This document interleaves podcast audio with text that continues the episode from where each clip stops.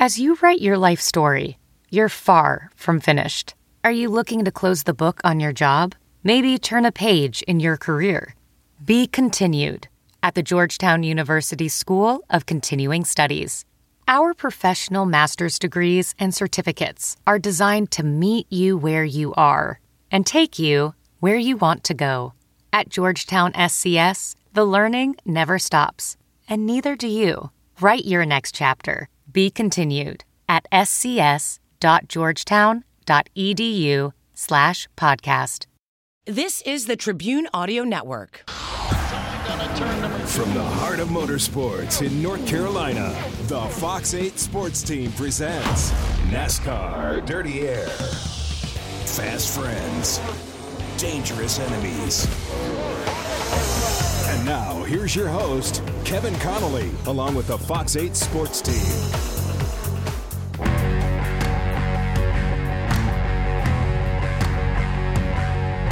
Certain people have hated me my entire career and not even known me. For Austin Dillon, joining the family racing business, especially as a high profile driver, has produced a few bumps. Uh, exactly the reason why I'm leaving RCR. Harvick's always been known for being that fiery personality and say whatever comes to his head. Because you got those kids coming up and they got no respect for uh, what they do in this sport, and they've had everything fed to them with a spoon. My grandfather called me and said, hey, you might be in the 29 car tomorrow night because he was so mad at Harvick. Dillon won't apologize for taking advantage of certain opportunities. I've definitely been given a lot throughout my career, but it is another thing about taking advantage of that, you know, using what you're given and, and um, doing good with it. Dillon hopes to go from good to great. Hey, everybody, welcome to this new adventure that we have on Fox 8 is a podcast. It is called Dirty Air, and we are really excited about it. I'm Kevin Connolly, along with producer Kevin Wren, and a real special treat today 2018 Daytona 500 winner, Austin Dillon, is with us. Austin, appreciate the time today. Yeah, thanks you for having me on here. I, I love podcasts. I've got one of my own that we uh, started last year with Barn Life and uh, we'll get it going here when the season starts. But man, this is cool. I'm glad you guys are doing this. All right, no filter, right? All right. You can let it ride. We'll do it. We'll let it rip. well, Austin, uh, you know it has been a, a, a, true pleasure to be able to follow your career for for so many years. I mean, and we go way, way back. Um, some of our earliest memories, and and that's what we're going to try to cover uh, throughout this podcast today. Some earlier early memories, and bring it all the way up to the uh, to the NASCAR uh, star that you have become uh, in the Cup Series. Uh, you know, with and we'll look back at the the big win in the Daytona 500 as well. So we kind of want to start with one of the stories that we did, uh, Kevin Wren and I did, when you were at the dirt track. Yeah. I okay. picture here. I'm, so I'm interested to watch this. You had already kind of done the go kart thing. You'd already done the bandoleros, and I believe you were 15 or 16 years old. So this is when you got really serious uh, about racing. Go ahead and take a look. This is 311 Speedway in Madison. Okay. I just wanted to run a three because that was my grandfather's number, and it has a lot of history behind it, and I understand that. And uh, wanted to try something new. So um, we got race cars, and uh, that's what we're doing. They're a lot of fun. They got a lot of horsepower, and uh, they're they're tough to drive. So if I can drive one of these, I hope one day we can uh, maybe get in a cup car. With this uh, these dirt cars, we can slide around a lot. It can uh, give us really good. oh yeah. I guess car control so when we get into a cup car, you're driving real straight. And uh, if you really look at uh, all the race car drivers today, almost all of them have dirt car experience. And there's that video of you, of you and Man. your granddaddy right there. What what are your memories from the, from the, that, Austin? It's it's just so cool to look back on that dirt racing and 311 Speedway. I mean, I remember leaving on Saturday at about lunch, about a little bit before lunch, 11 o'clock, driving up the road, stopping and getting lunch and pulling into this dirt track. And it was like a second home for a long time for me. And this is a Carolina Clash race right here that I'm in. I'm pretty sure you can just tell I'm all over the place in this race. So I'm definitely getting the hang of things. This is one of those times where I was like, man, am I going to be able to be a race car driver? I think I drove up over the fence one time right here on the start finish line on a restart. Um, but man, that is just a cool interview to look back on. Like my dad right here wow, he looks so young. oh man, this is cool. What are some of the things that you learned at 311 that you maybe still apply today? Car control. I think that was a big thing is car control. And that place used to get so rough and um, the physicality of the track. I was pretty little right there. And remembering, like, man, a 25 lap feature, I would get arm pump.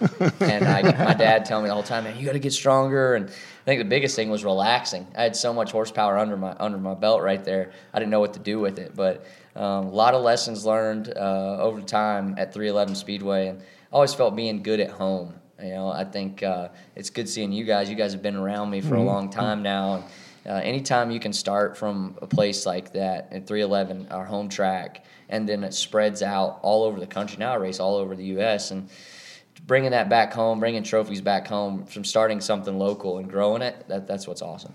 The fact that you did that with family does that mean a little more to you? Does it make it mean a little, little more to you? For sure. I mean, you can see the people. Those people were there for me. Or my dad, Shane McDowell, Dale McDowell those guys taught me so much about racing in a short period of time because I was a late bloomer. I didn't start till I was 15 years old, and when that was all going down, um, I had to pick up it fast to be able to make it to the next level. And uh, they put me in situations that I was really uncomfortable with, but looking back, those were situations that make me comfortable now.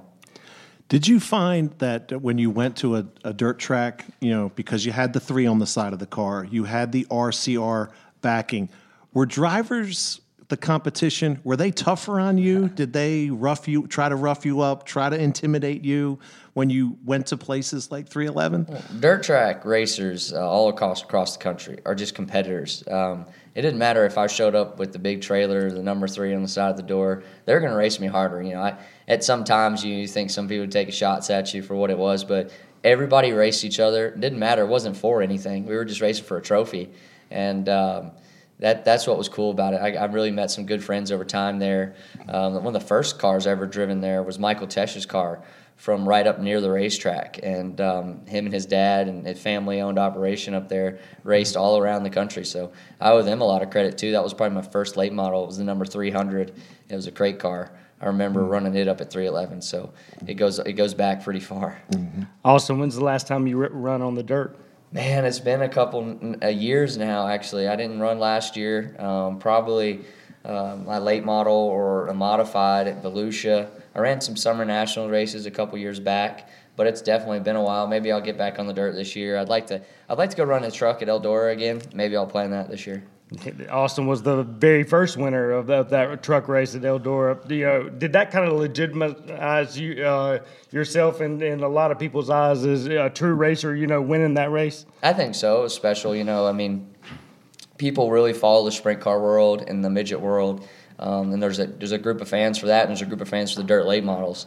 And then when we went in there and, and beat Kyle Larson for the first one out back on dirt, it felt really good to me because everybody thought that you know, these late model guys aren't going to be able to line up. And we, we lined up, we won the race. So that was special uh, to win the first dirt race back um, for NASCAR. And the coolest thing I did after that was take a picture with Richard Petty because previously he was the last guy to win on dirt in NASCAR. Mm-hmm. Now, obviously, racing is the family business. Um, you have been in and around it your entire life. 20 years of trying, 20 years of frustration. Dale Earnhardt will come to the caution flag to win the Daytona 500. Finally. The next thing we want to show you is a uh, picture and a little video from the 1998 Daytona 500, won by the late, great Dale Earnhardt.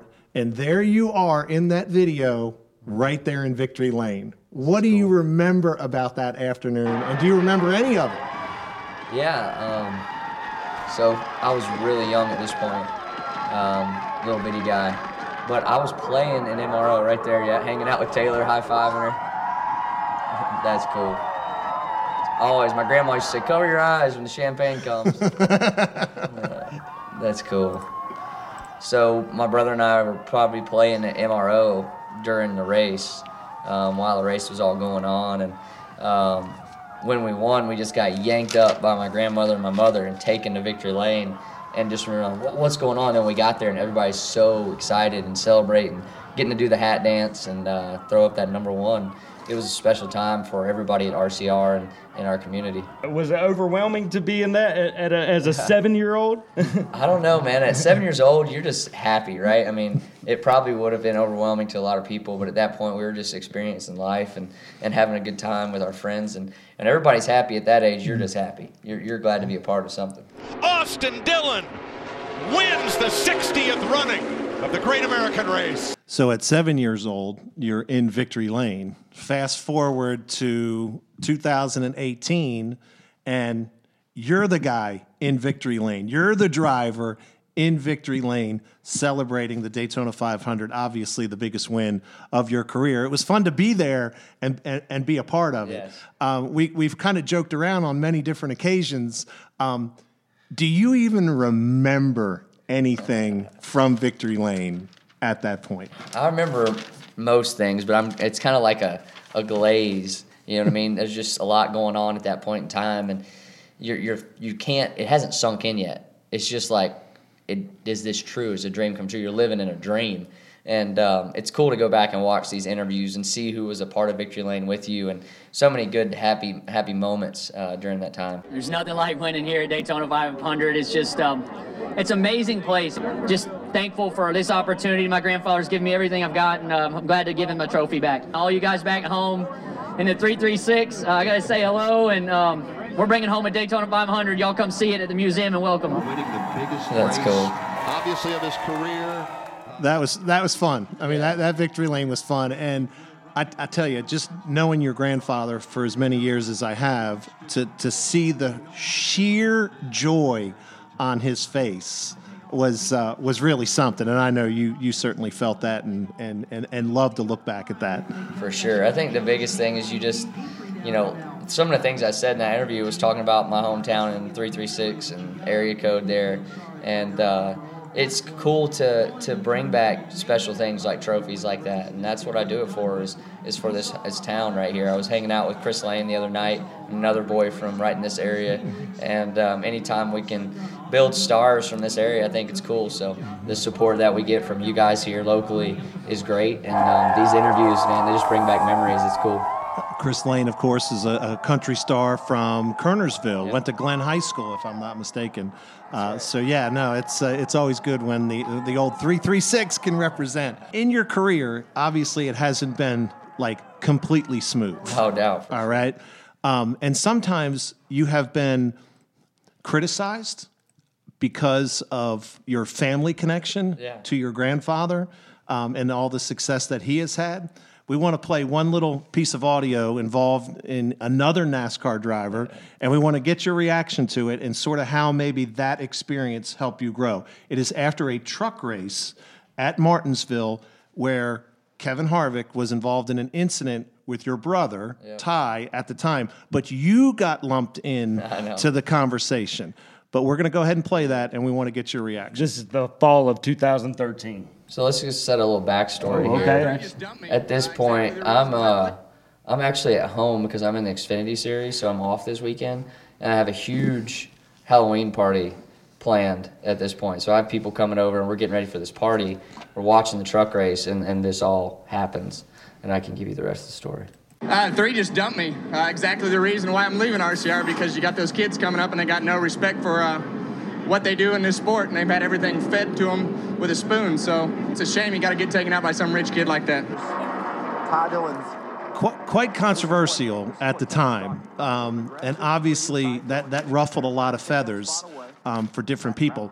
But what did you learn in that situation, and how did how did that help you going forward in your career? Truthfully, the only thing I cared about at that point was if I was going to get to party that night because uh, my grandfather called me and said, "Hey, you might be in the 29 car tomorrow night," because he was so mad at Harvick. And um, so I, I was really worried that I was going to have to not enjoy this whole party that I had put on uh, because my brother and Harvick got into uh, a scuffle on the track, which I thought was was pretty funny actually at the time because. Ty did a good job. He had gotten up there and was racing hard. And Harvick's always been known for being that fiery personality and say whatever comes to his head, and sometimes not the smartest, and he can attest to that himself. Um, but he uh, after that, Harvick and I actually met in his bus at Texas a couple of weeks later, and he apologized to me congregate in the um, for for saying those words, and uh, because I had, I had no beef with him, and uh, always respected him uh, coming coming up through there. It's just uh, heated the battle type stuff. And, uh, the good thing is I got to watch a lot of drivers make mistakes like that and say the wrong things about people, and uh, I feel like I've done a pretty good job over time uh, making the right calls uh, in heated moments. And uh, but people love seeing that stuff, and that's what's great about our sport. What would you say? How would you characterize your relationship with Kevin Harvick now? Oh, I, I feel like we have a pretty good relationship. Um, you know, I've, I go to him for information on, on how his cars are driving at the racetrack and ask him about Keelan because he's growing up now. He's got a kid that's going to go through the same things that my brother and I went through, get called silver spoon and all that stuff.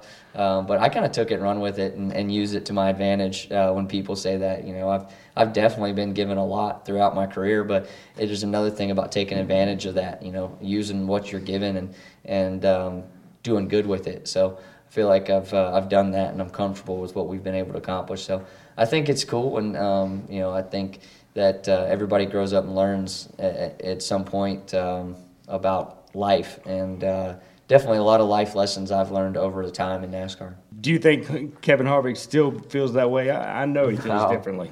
I'm pretty sure he, he's uh, he, he has a different whole mindset about it, you know.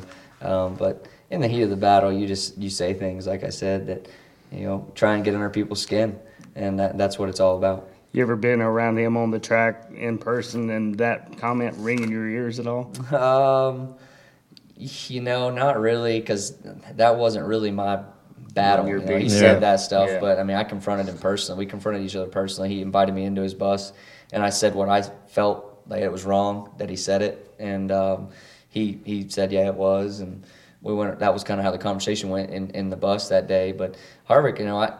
I wanted to uh, be teammates with Harvick in the Cup Series. I was moving in the Cup Series. I was looking forward to running with him the the following year and learning from him because I mean he's he's clutch, man. He does a great job out there. And I was kind of bummed at the time that he was leaving because I thought we could build something great here. And then when he left, he did a good job over there at Stewart-Haas and still is. And I've had to learn a lot over the last couple years without him and feel like I've established something here at RCR and we're, we're doing a good job. And and that's that's kind of where we're at now today at, at RCR, working hard to, to bring home more trophies. You know, now that uh, Ryan Newman has left, uh, you've got Daniel Hemric on as a teammate. You know, you're the you're the lead dog. I mean, you're you're the veteran driver now. Is that kind of scary Isn't to think crazy? about? Yeah, it is. It's it's um, you know a lot of pressure that's always kind of been on my shoulders driving number three. But it, like I said, you just go out there and you learn to perform with it. And um, I do it for the people here at our shop and and this area. This is why I do it. I, uh, it's cool that our shop is here and not in Mooresville and Charlotte area. I feel like we have a little something different to fight for, and, and we have a different group of fans that, that follow us. So um, I'm proud of that, and that's that's what kind of drives me. How will you kind of view you being the the elder driver role? You know, and, and your your role in, in at RCR now. Well, just I try and Jimmie Johnson taught me a lot also growing like through the sport, and he asked me one time um, what the track did uh, in an Xfinity race, and this was a like six-time champion or five-time champion at the time when he asked me this, and I was like, wow. If he can come down to me and ask a question about what I think the track's doing on, uh, I don't feel like that that role of being the, the elder statesman is, is it's it's a leadership role by example, right? It's not about telling someone what they're doing wrong. It's it's about trying to build them up. So hopefully, I just do a good job of, of being a good team teammate and um, uh, can push Daniel to be his best, and he pushes me to be my best because you, you, competition is about being able to be uncomfortable and, and pushing each other to another level. We are on the campus of uh, Richard Childress Racing in Welcome, North Carolina, and you could not come on this campus and not feel the the, the presence of the late Dale Earnhardt. You know, his fingerprints are all over uh, this place, along with uh, your grandfather, Richard Childress. We want to play uh, a commercial that Fox used last year in some of their promotion, um, and I believe it was called "The Book of Dale." Yeah. and and you talked this. about being the bad guy Yeah. a little bit because you know that was the reputation that Dale Earnhardt Sr. had throughout his career that he he was the intimidator. He was the man in black.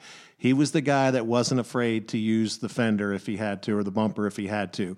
But uh, anyway, let's go ahead and play the commercial, uh, and, and we'll get your reaction to it. We can't all be good guys. Some of us have to wear black hats. It's what makes the world go around. The Intimidator, Dale Earnhardt Sr. I think I want to be on the evil side too. When they asked you to do that spot, what was your, what'd you think? Oh man, I think uh, you know it was a cool spot, cool um, idea for, for Fox to come up with, and um, I, they didn't tell tell us what we were going to be reading. They just handed us a card, and we had to have a reaction off of it. So that was my reaction, and and taking that role is it's uh, for me it was just um, you know I felt like I was comfortable in that situation, and if people had to hate me, they've hated. Certain people have hated me my entire career and not even know me. So if they, if I needed to play that character, I was good with it. The three goes down low. Now he goes to the high side. They hook bumpers. Hell of a job. That's what I mean. You want it. Um, the way the 500 worked out with that spot running and stuff, it was kind of wild. Um, the comparisons and all, but uh, you know, for me, it was just a race. You know, going out there and having the opportunity to win, and we got it done when it counted. So, but you know, Dale Earnhardt Sr. is someone that will never be touched in our sport. He was the Mm. intimidator. No one's ever going to come close to that guy. I just want to add to the legacy of the number three here at RCR and, and make people proud that uh, live in this area and that are fans of the number three. Have we ever seen your evil side on the track? Oh man, I don't think so. Not yet. You know, I've, I've been pretty tame, truthfully. Um, this year, I think we're gonna have to be more aggressive than ever with the new style packages. Um, for me, I, I just try and take what's what's there when it's there, and um, take those opportunities and turn them into to wins. Put yourself in position enough to win, and that's what uh, I kind of want to be remembered for. Is just someone that never goes away, like a gnat. Um, they're, they're very. Um, they're always going to have a shot at some point in that race. Now you talk about um, the, the the rules, new rules package, the new aerodynamic rules package, with the with the idea of it, the design of it is to get car, cars closer together, Right. More tight side by side racing. You also mentioned the fact that you're going to have to be more aggressive. Are we going to see more on track incidents? Yeah, I think so. I mean, your pack racing breeds that, and um, we're just going to be closer together more often. And um, you run into the same guys. Uh, it seems like during a season you're seeing the same people quite a bit, depending on where your car's speed's at. So um, you can get frustrated quick over time running into the same person or moving them, making an aggressive move. So you'll see guys' tempers flare for sure. What's the dirtiest move you've ever seen on the racetrack? Dirtiest move I've ever seen on the racetrack. And what's the dirtiest move you've ever made on the racetrack? Man, I wish I could like think of one off the top of my head. A dirty move. You done anything you've regretted? Nothing has been in nothing. I, I I spun a couple people under caution and stuff, like getting them back. Um, but I thought it was warranted.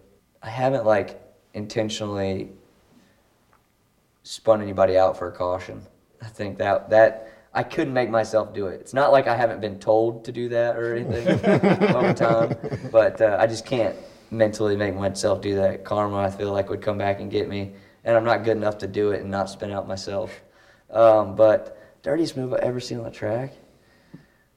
I don't know, man. I would have to think about it for a long time and look back. I just, I truthfully let things, try to let things go. What, I remember one. Chase Elliott uh, and your yeah, brother. That one um, was pretty, the- pretty. That was I was. That was in Canada, wasn't it? Yeah, that one was bad. Yeah. Yeah. um, Ty drove lap. right through. Ty got driven right through. That was probably one of the worst dirty moves I've seen, for sure. Ty Dillon with the advantage. Elliott right on his back bumper, looking to the inside of 10. They make contact. Elliott spins the three. The three into the tires. And Chase Elliott trying to hang on. Uh, didn't Chase get get it back from somebody? Yeah. I think the next year, I think he got it back like An worse. Xfinity race or something. Yeah. But uh, but not from Ty. Right. No, I, I remember Ty going up to Chase's uh, window and being pretty Yeah. upset for Ty. Ty's Ty's always in a mess at some point. He's always always in a battle. He uh, he puts himself in in those positions, but you know he's he's an aggressive driver. It's cool. It's it's he, his personality is totally different from mine, but on the track we're totally different also. So it's um, he's aggressive. He does a good good job of putting himself in positions. But yeah, that I will say that was probably one of the dirtiest ones I've ever seen um, in my time. Yeah, obviously you mentioned your brother Ty. Obviously, uh, there's sort of that sibling rivalry Yeah. there. Who's the biggest rival you have, or maybe are there two or three rivals that you have out on the track right now? Is there that guy that you're just like, There's guys that I love to beat. Most of the guys that I came up with, you know. You we want listen to me, we want to yeah, we want to name names. Yeah. Well, Larson is probably a guy that I'd love to compete with and beat because I feel like he's one of the best out there. And um, we came up at the same time and have had some good battles through Xfinity Series, and he's done a great job in the Cup Series. And um, you know, stealing different wins or run running with him is al- always uh, cool. You know, I feel like that's one of the guys that I love to beat. I don't like losing to any of them, but um, that one feels good. And uh, Stenhouse, I've raced him in the Xfinity Series quite a bit. Um, most of the guys that are around your age, Ryan Blaney, um, Chase Elliott, all the guys that um, around your age, Joey Logano, if you can get one over on them, it feels good. The, The old uh, guys, I'm not just saying. I mean, it feels great to beat those guys, but the the rivalry is just different. It feels better to beat the guys in my age group. I mean, because obviously you probably text back and forth with one another. You call one another a little bit more. You're probably really, at a man. Not as much as you think. We don't Really? talk. You know, I don't talk to much as much of those guys as um, you'd think. I play in the basketball league at Denny's um, with Blaney. We were actually teammates, and um, but not as much trash talking off the track. We just go out there and race. Uh, Some of them are friends and talk all the time, Blaney and Bubba and different guys. Mhm. But for me, it's I'm in a different area, so I don't hang out. Those aren't like my best friends. My best friends are here. Uh, I kind of bring my friends to track on that. But the basketball on the other other side of it is uh, it's fun seeing those guys. Sometimes you're you're on Mondays going to the league night. You're like, man, I wonder because me and Ricky had a couple battles, and then we'd have to go like talk to each other on Monday because basketball is on Monday, and you're like, wonder how he's going to react to certain things you did during the race. But usually, no, it's all kosher because we're probably gonna one of us is gonna get each other back at some point. Now you're. I mean, you mentioned basketball. Um, you're a pretty athletic guy. Try to Um, be. What's your favorite sport other than racing? Oh man, I, I love watching football and um, basketball. Those two are probably the top. Um, I, I played baseball a lot, but I don't like watching it as much um, anymore. I like to watch the Braves some, but football and basketball are my top two. All right, so let's get back to NASCAR. Uh, you know, it, it's a dangerous sport. When you climb in that car and you're going, you know, 180, 200, you know, miles an hour, um, inches apart from the next car, next car, sometimes things can go wrong. We're going to play a little piece of video, and I know you know what we're going to play here. Um, just take us through your thought process when a big wreck is happening. the velocity and the violence of the wreck was is hard to not you know even now looking at it it was just a wicked crash and when you can wreck at that kind of speed and um, knowing that that's probably going to be one of the hardest hits that you can take that's what gives me the confidence to, to get back in the car That was the summer race at Daytona. Um, big pack of cars, big pack of cars. You, your car got airborne up into the fence. I mean, yeah, I mean it was it was pretty devastating to watch the video. How often have you reflected on that and watching it? What do you what do you think today? Oh man, well, first off, I'm just thankful for all the people that have worked on um, the safety in our sport. It's gone a long way. Um, NASCAR's come such a long way over a short period of time, making it safer. So, like I said in that interview, to be able to take a hit, it actually gave me confidence moving forward in my NASCAR career to be able to get in that race car and be confident about what I'm driving. So, um, you know, it, it, it when a wreck happens, you're going through it, and it's almost like slow motion. And um, uh, when it was going on, I'm just uh, okay. I'm talking. You're talking yourself through it. Like I'm almost through. I'm almost through. It's got to be over. It's done. And in that instance, I thought it was over, and Brad Keselowski comes through and like wipes me out again. And I'm like, man. You're on your roof. Yeah, and I'm mad at that point because I'm like, what the heck, man? Like, there's no way you should have ran into me that long. So I was pissed off. I got out of the car, I'd watched eight seconds that week. That's why I came with the Lane Frost wave and all that. But that was a wild ride. Um, definitely a part of my career that uh, people will always uh, bring up from time to time. Boy, the, the highs and lows for you personally, just at Daytona.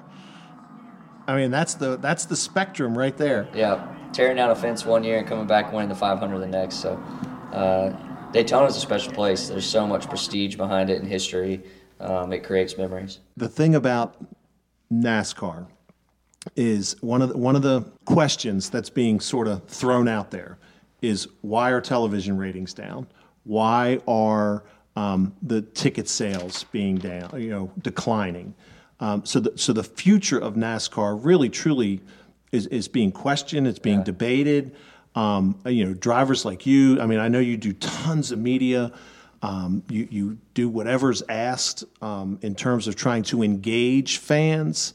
What is it? What's missing that that that NASCAR in general can do to sort of spark that interest again? Well, if you look at any sport, um, there's transition periods in time where they go through different periods of ratings and stuff falling. Um, but in a sport where most of your main drivers, um, your most popular driver retires, the next most popular driver retires. We had a bunch of guys retire that this sport revolved around for multiple years.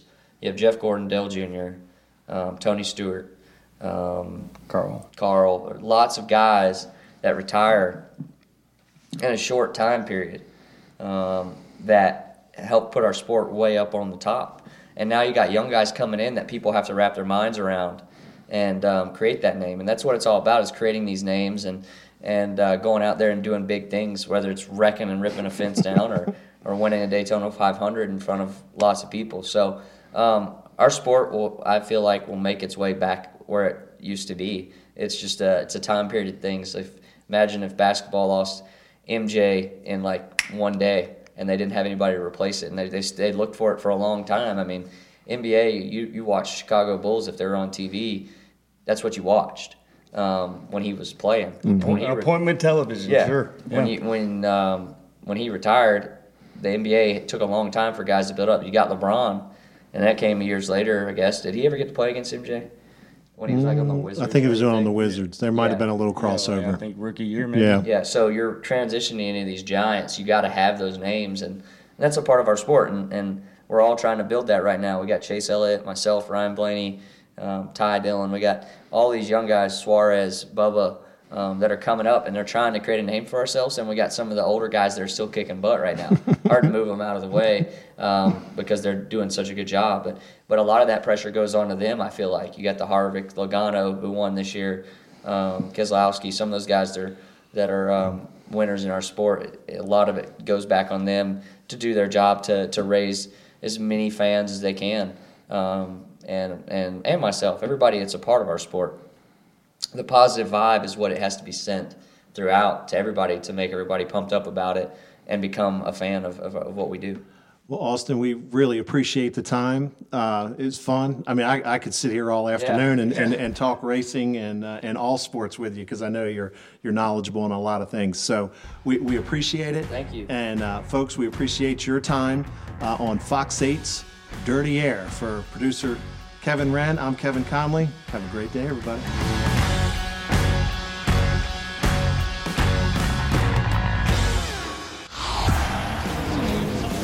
Thanks for listening to NASCAR Dirty Air.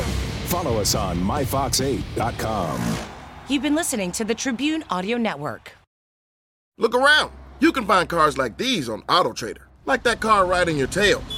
Or if you're tailgating right now, all those cars doubling as kitchens and living rooms are on AutoTrader too. Are you working out and listening to this ad at the same time? Well, multitasking pro, cars like the ones in the gym parking lot are for sale on AutoTrader. New cars, used cars, electric cars, maybe even flying cars. Okay, no flying cars, but as soon as they get invented, they'll be on AutoTrader. Just you wait. AutoTrader.